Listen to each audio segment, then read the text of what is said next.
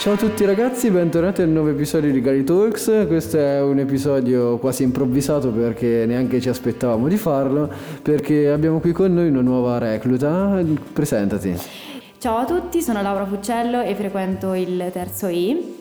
Per quelli che mi conoscono magari sarà strano vedermi qui oppure qualcuno di voi magari nemmeno mi ha mai sentita, però eh, mi sono ritrovata in tutto questo contesto Gali Talks grazie alla settimana flessibile perché ho seguito il corso appunto dedicato ai podcast dei Galilei e mi sono subito interessata anche perché ehm, ho fatto anche qualche altro corso nella scuola, magari anche prima del Covid, come ad esempio il coro della scuola, però Mm, dato che non è stato più possibile portarlo avanti, comunque pensavo che mh, mm, sarebbe stato carino fare qualcosa che mi lasciasse un ricordo al di fuori della scuola e quindi che mi avesse fatto pensare a qualcosa di positivo una volta finito il liceo. Fantastico. E quindi eccomi qua.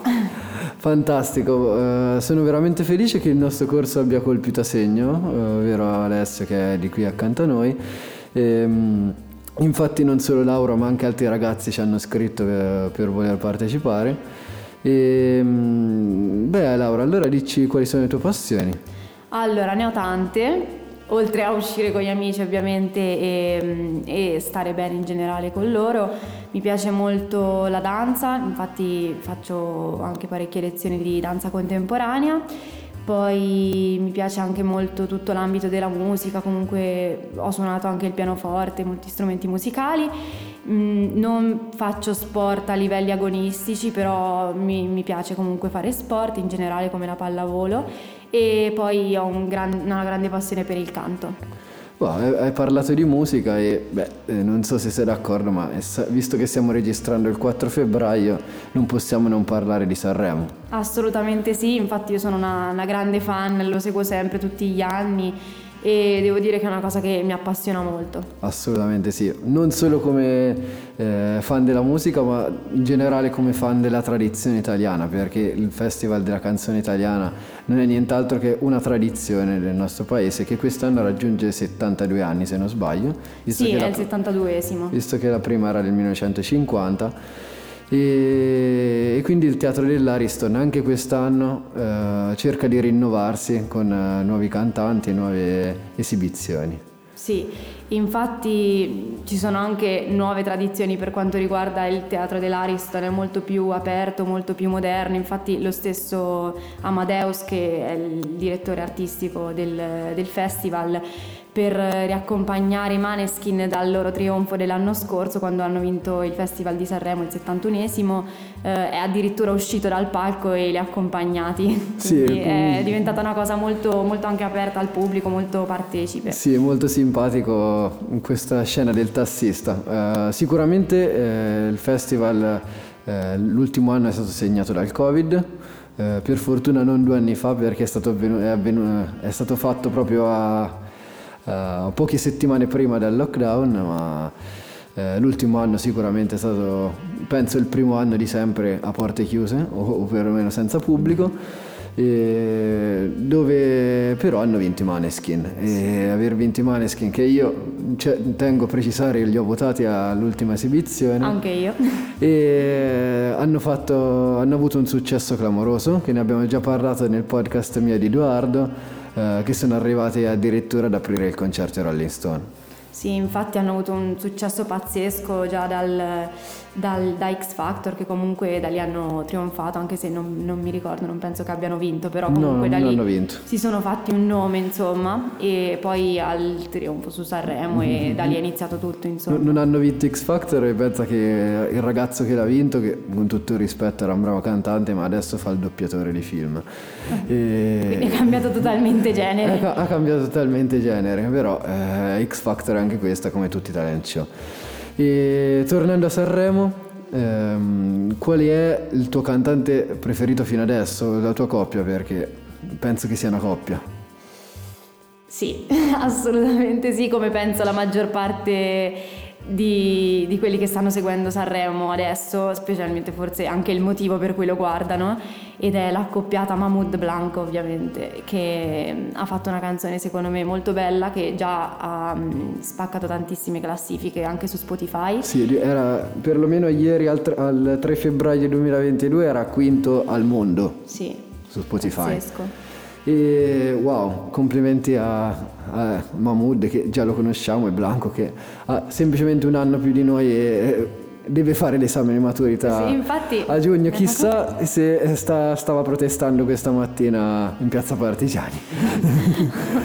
e tornando di nuovo al festival, eh, un'altra esibizione che mh, mm, vorrei soffermare è quella di Achille Lauro, che sì. è ormai un personaggio eh, che è diventato annuale al festival perché è il suo quarto anno di seguito, eh, dove continuamente cerca di fare... Mh, di essere controcorrente, di essere provocatore nei suoi modi, no?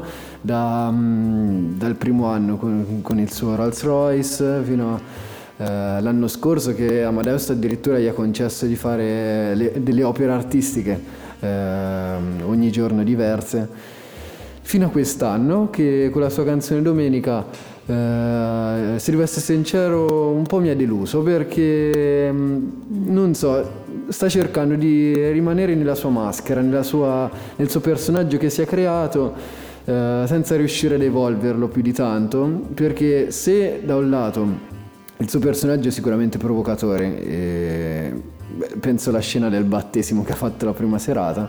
Mm, da un altro canto eh, sta quasi esagerando, secondo me, non so cosa ne pensi. Guarda, allora, a me mi ha molto stupito perché vedendo le sue le esibizioni degli scorsi anni, vederlo con un coro gospel dietro comunque è stata una cosa che mi ha stupito abbastanza perché da lui, cioè da tutti me l'aspettavo, men che meno lui e penso anch'io, comunque mh, per esempio a mia madre piace molto, quindi è, è, un artista che secondo me fa molto scalpore ma piace anche. Sì sì, quello non lo metto in dubbio, ora pensa alle radio e a tutti no, eh, no. Stream, gli streaming d'ascolti sta andando fortissimo, quello eh, mi congratulo con lui no, veramente. Infatti. Io sto parlando solo delle sue performance sul palco che...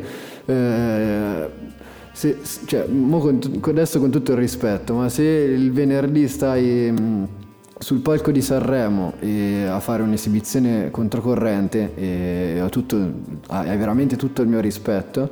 Ma poi la domenica vai da Mara Venier eh, e no, questa è una, citazione, è una citazione Marrakesh per chi non l'avesse capita. È tutto, è tutto un po' mm, paradossale. Ma io penso che sia anche per pubblicizzazione da parte sua sì sicuramente. frequentare anche questo tipo di di insomma, reality o tv, TV show insomma, che è Domenica In, quello che è di Mara Venier. Sì. E, mm, io penso che comunque sia anche per, per, lui per cercare di motivare tutte queste sue esibizioni un po' particolari, per cercare di farsi comprendere anche al pubblico che rimane interdetto quando lo vede appunto in ambienti o ricoprire ruoli totalmente diversi. Perfetto. Eh, tralasciando Achille Lauro eh, un momento e da come la vedo io, solo il fatto che abbiamo passato dei bei minuti a parlare di lui vuol dire che ha, ha veramente centrato l'obiettivo, perché il provocatore, è, il provocatore rimane. Sì. Eh, passiamo a un altro cantante che sono veramente eh, felice di presentarvi, che è Gianni Morandi, che secondo me è la rappresentazione di quella vecchia gloria di cantanti italiani che non morirà mai, letteralmente, perché Gianni Morandi eh, è per, anche per la nostra generazione un punto di riferimento, non so come la pensi tu, e, e la sua canzone quest'anno, per carità scritta da Giovanotti, che non stiamo qui a, a parlare, eh, ha veramente colpito secondo me e anche le radio da qui in poi l'ascolteremo tanto.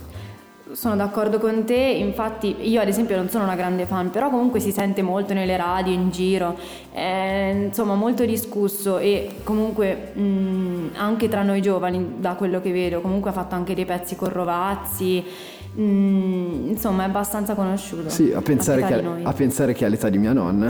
Eh, infatti è oh, molto, sì, molto attivo. L'abbiamo visto scendere le scale de, dell'Ariston ieri con una velocità pazzesca. Al, pazzesca. complimenti a Gianni, che, che auguro a tutti di essere come lui alla sua età. Eh, poi, prima di iniziare a registrare la puntata, ne avevamo parlato anche prima io e Edoardo, che... Mh, mm, comunque anche gli ospiti ricoprono un ruolo fondamentale nel festival Certo. e sto parlando in particolare di Cesare Cremonini che penso che ci abbia fatto ballare tutti a casa nel, nel nostro salotto e è stato un momento molto, molto insomma Sì. bello, emozionante. Tu che ne pensi? Per quanto riguarda la scaletta, io avrei qualcosa da ridire, sinceramente. Cioè, mh, ieri ho ascoltato Saviano, il suo discorso che non sto neanche qui a dire, ma veramente bellissimo, la pelle d'oca su, eh, su Falcone e Borsellino. Eh, però subito dopo Amadeus lo, lo congeda abbastanza velocemente. Eh, anche eh, perché c'è tanto da fare, la serata è lunga insomma. lo so che la serata è lunga, ma lo congeda talmente velocemente che dice: "Eh, Grazie, complimenti eh, per il tuo coraggio, per il tuo discorso. Eh, adesso diamo la parola a Costa Crociere con Rovazzi Orietta Berti. Che adesso, con tutto il rispetto, ma eh, mettere Rovazzi Orietta Berti dopo Saviano, non so, la vedo quasi come una mancanza di rispetto per Saviano, no? No, sì. Sì, forse da un lato eh, lo è, però eh, Saviano accettando di partecipare a Sanremo lo sapeva che eh, rientrava in un certo genere abbastanza leggero, quindi non- che non andava su l'indagine, però eh, stava ai registri della RAI decidere. E tu prima hai detto la serata è molto lunga, beh, eh, anche te ti sei addormentata queste sere? Eh, sì, infatti non, non sono mai riuscita a finire una puntata. C'è mh, alcuni miei compagni di classe, comunque persone con cui magari mi ritrovo a parlare di Sanremo, che addirittura eh, guardano appositamente certi cantanti e la loro esibizione, dopo direttamente spengono il festival e non lo guardano. Ehm, perché appunto magari sono interessati a sentire solo, solo quel tipo di, di artista esibirsi però io sarei interessata a vederli tutti il più possibile fino alla fine, però comunque è un festival che dura tanto e essendo anche per la maggior parte infrasettimanale con la scuola comunque andare a letto alle 3 per finire il festival di Sanremo e poi svegliarsi stanchissimi sarebbe un po' un passo falso, no? Sì, ne ho parlato anche nel mio articolo che ho scritto per il saggiatore che dovrete andare a recuperare.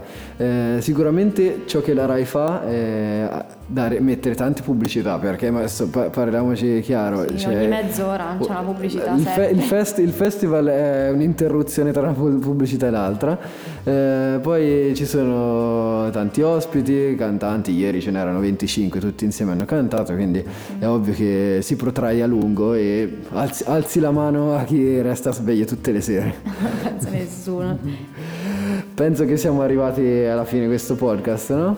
Eh, vi saluto da tutti, da Edoardo Ercolani. E Lauro Fuccello. Ciao! Ciao ciao.